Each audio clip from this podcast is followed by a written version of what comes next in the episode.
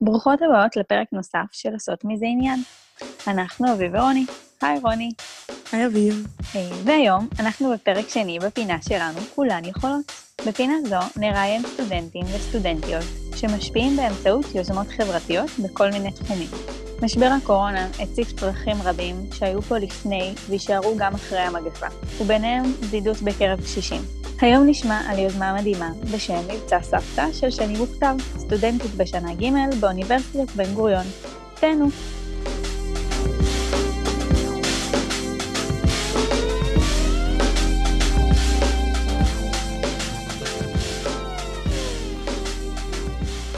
היי שני, אנחנו ממש שמחות שאת מתראיינת עבורנו לפודקאסט, אנחנו מאוד מתרגשות. גם אני. ונשמח שתציגי את עצמך.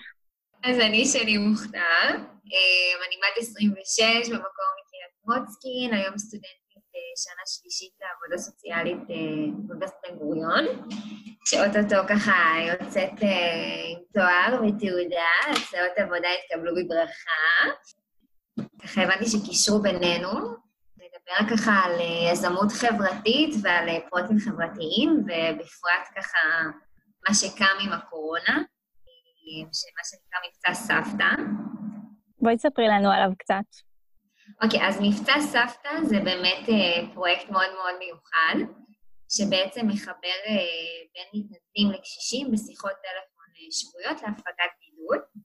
זה פרויקט שקם ככה עם הקורונה ועם ההבנה ש, שככה המציאות אה, כופה גם עלינו, ובייחוד על אוכלוסיית הגיל השלישי, להיות ככה בין ארבע קירות, אוכלוסיית הגיל השלישי בכלל עם המגבלות של לא לצאת החוצה לקניות, לתרופות, ועם הרבה פחד, אה, חרדה, ובאמת ככה איזשהו מין חשש מהעתיד שמגיע, והבנו שבאמת יש אה, את הצורך לספק, אה, לספק ככה לאותה אוכלוסייה של הגיל השלישי איזשהו מקום של קצת ביטחון, קצת מוטיבציה, קצת לתת איזושהי חמימות אנושית, גם כשאתה במרחק, ככה באמת קמה מאיתם, שבעצם זה לא רק שאתה, לא רק הקשיש, לא רק הצד השני מקבל, זאת אומרת, גם המתנדב, בייחוד באותה מציאות שגם אתה ככה, שגרת יום הלכה לך, גם לך יש את הזכות לבוא ולהרים טלפון ולהרגיש טוב, זאת אומרת, יש מישהו בצד השני שלא מפסיק להגיד לך תודה. פתאום גם אתה יוצא מהשיחה מלא גאווה ומלא ככה תחושת משמעות חדשה.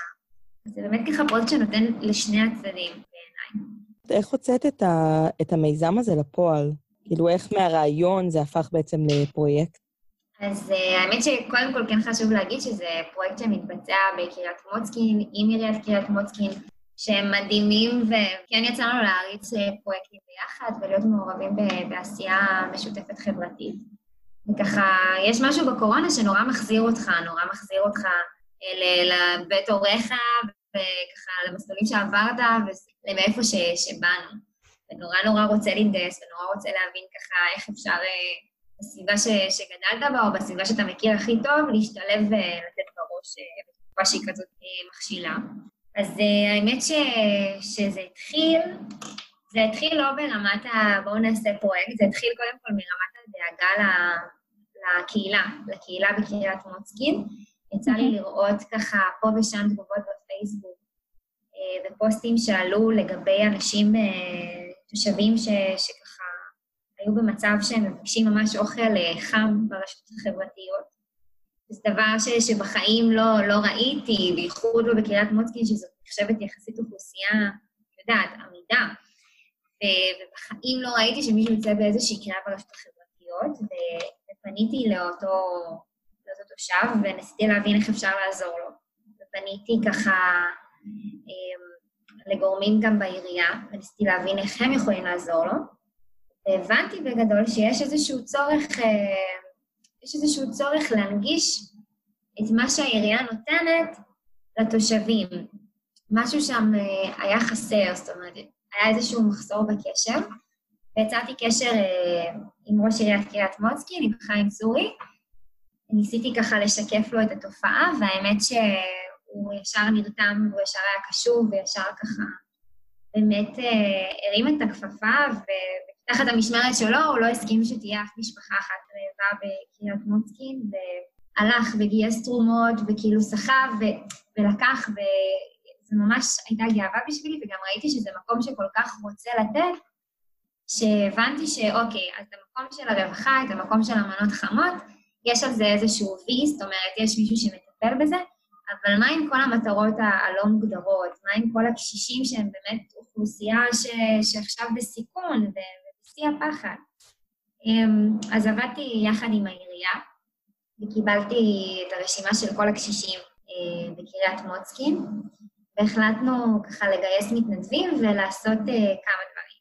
אחד זה בעצם איזשהו מיפוי צרכים, זאת אומרת להתקשר לכל התושבים אה, שהם בני הגיל השלישי, התקשרנו לקשישים ובעצם נתנו להם מספרים חיוניים, ובעצם גם אמרנו להם, היי, יש לנו סיירת מתנדבים מהממת של מחלקת צעירים חברה ונוער, והם ישמחו לתת לכם תרופות, והם ישמחו לתת לכם, לעזור לכם בקניות, כל מה שאתם צריכים זה רק להתקשר למוקד העירוני, וככה הנגשנו את המידע, ולצד זה גם שאלנו מי מהקשישים אה, היה רוצה אולי שימשיכו להתקשר אליו, כי באמת ראינו שכל כך הרבה התלהבו מהשיחות האלה, שממש אמרנו, טוב, כאילו, בואו נשאל מי, מי היה רוצה ונבנה איזושהי תשתית.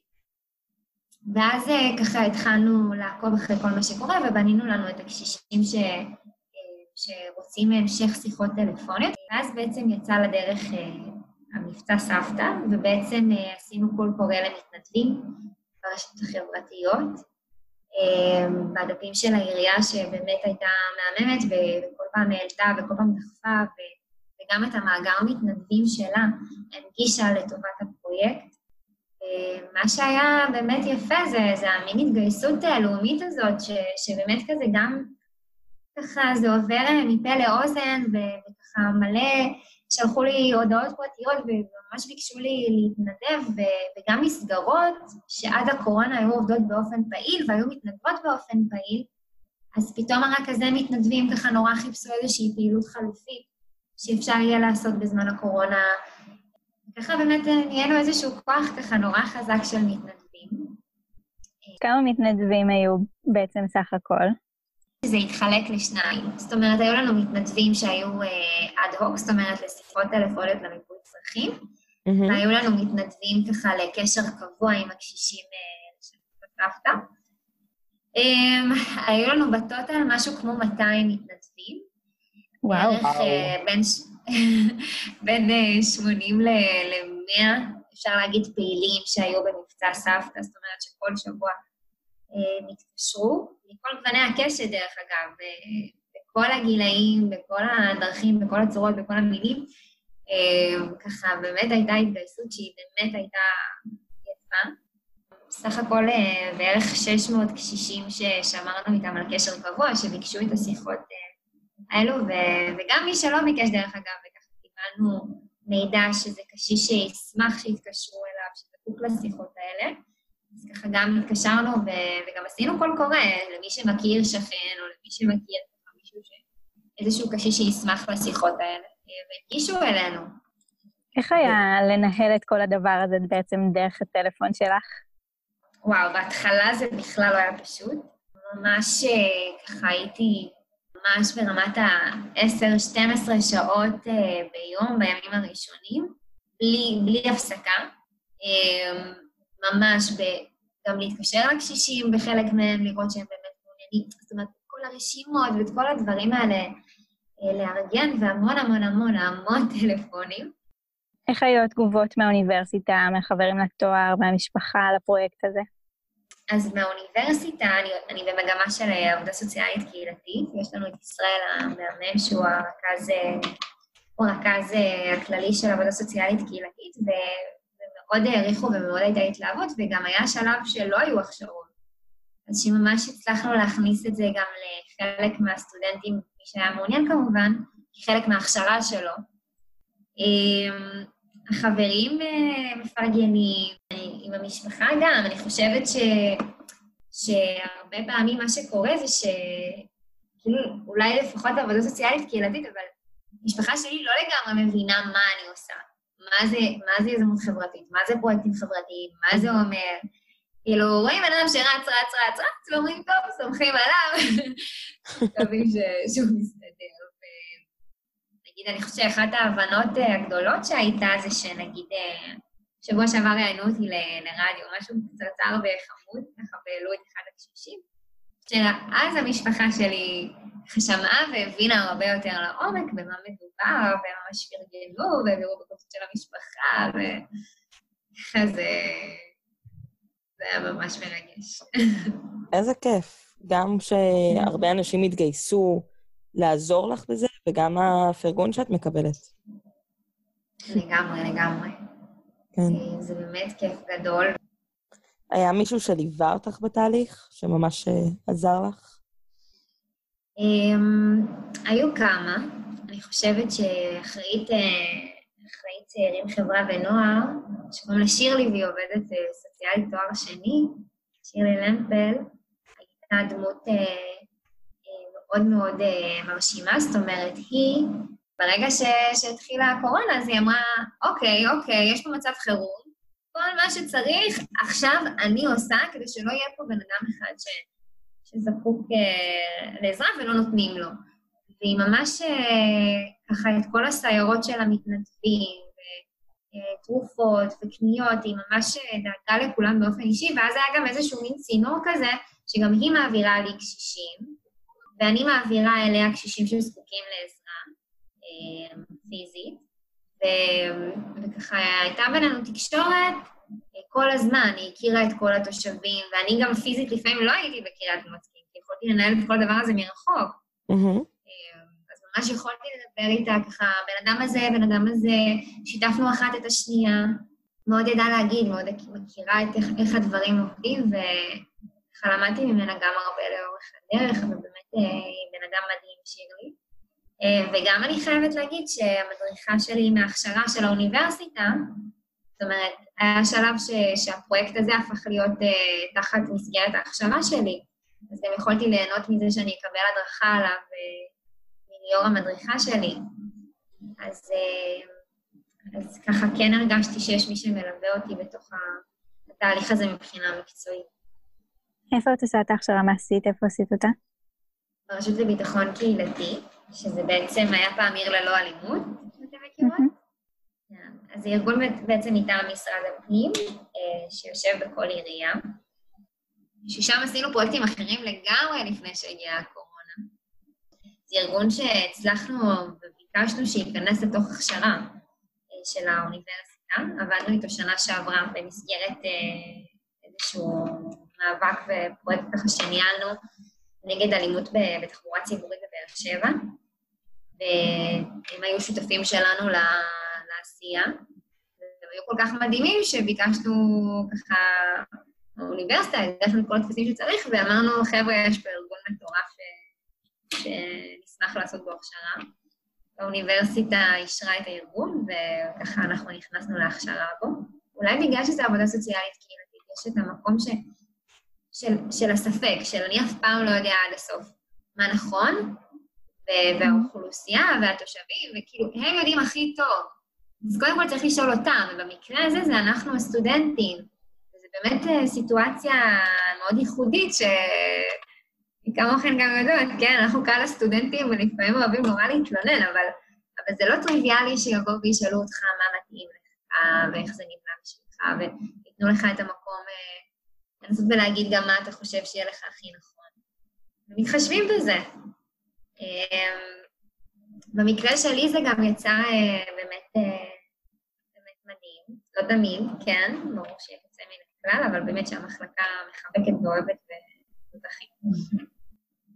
איך הפרויקט נראה היום? אז האמת שככה, עם החזרה לשגרה, וככה, עם התחושה שהקורונה עומדת להסתיים, או ככה, לא ברור מה היה שם, אבל כן נתנו להרבה קשישים לצאת מהבית, אז חשבנו שירד היקף הקשישים שירצו את השיחות. יחד איתם בעצם גם חלק מהמתנדבים חזרו לשגרת חיים מסיבית, או לשירות הלאומי שלהם, או למסגרת ההתנדבותית שהייתה להם לפני כן. ולכן ככה גם טעינו, זאת אומרת, כשמתנדבים יורדים, האם הקשישים רוצים, לא רוצים את השיחות, זאת אומרת, בגדול הקמנו את זה כפרויקט שמיועד לתקופת הקורונה, אבל באמת ראינו ש... שבעצם, עם ובלי קשר לקורונה, קודם כל יש קשישים שבלי קשר לקורונה, המצב שלהם המנטלי לא פשוט, ועם קשר לקורונה, ההשפעות של הקורונה, גם כשהיא חלפה וגם כשההנחיות הוסרו, זה לא אומר שהקשישים אה, הפסיקו להרגיש ככה את החוסר ודאות. הקורונה השאירה את אותותיה, והרבה קשישים, אה, החרדה שנכנסה בהם בתקופה הזאת לא מיהרה, לא מיהרה להיפרד מהם, לצערנו. אמ, מה שאני כן שמחה זה שלאט לאט, ככה, כשעוד חודש עבר ועוד חודש עבר, אז ככה באמת ראינו שהרבה קשישים כן חוזרים לשגרה, וכן גם כבר ממצב של שיחות שהם נורא נורא נורא היו זקוקים להם, ונורא נורא חיכו להם, ונורא ממש, לפעמים כשגם המתנדב לא בדיוק התקשר באותה שעה שהוא אמר, אז ממש גם היו אומרים למתנדבים, חיכיתי שתתקשר, ו... ואני, בכיף לי השיחות, אבל אני חייב להגיד שאני פשוט פחות מרגיש שאני צריך אותם עכשיו. וזה מבחינתי דבר ממש משמח. אה, גם המקום של קבוצת הגיל השלישי לבוא ולהגיד מתי הם כן צריכים ומתי הם לא צריכים, וככה גם כן להסתגל לשגרה. זה באמת דבר משמח. אה, הייתי רוצה לדעת אה, מה את לוקחת איתך לשטח? מה את חושבת שיהיה חשוב לך לשים את הדגש, או במה תרצי בכלל, איפה תרצי לעבוד? אה, שאלה באמת טובה. אני חושבת שאחד הדברים שאני מאוד לוקחת מהלימודים זה את המקום ש... שבתור אה, אנשי טיפול בעתיד נורא, נורא רוצים שנבחין מה שלנו בתהליך ומה של הסביבה. זה לעשות תהליך שהוא כמה שיותר מיטבי. אז יש איזשהו מין דיוק מול עצמך של מהם הרג... הרגשות שלך, מהם המחשבות שלך, וגם להפריד ביניהם, להיות כמה שיותר מדויק, ולהבין איך אתה לצד כל זה מקדם את המטרה של הארגון או של המטופל שאתה פועל בשבילו. אה, ואני חושבת שמה שאני לוקחת איתי זה, זה לנסות אה, לעשות את הדיוק העצמי הזה בצורה הכי טובה שיש, ולזכור תמיד את, ה, את המטרה. מהמם וממש אהבתי את מה שאמרת. אה, אז שני, תודה רבה. תודה לכם. נתת לנו הרבה השראה. ואנחנו מאחלים לך גם בהצלחה. אלופות, תודה רבה. ממש ממש תודה. תודה רבה לשני מוכתר, ותודה לכם שהאזנתם. אנחנו מקוות לעוד יוזמות כאלה בהמשך, גם לא בזמן הקורונה. מוזמנים לספר לנו בעמוד הפייסבוק על יוזמות שיזמתם או השתתפתם בהם, ועד אז תעשו מזה עניין. יאללה ביי.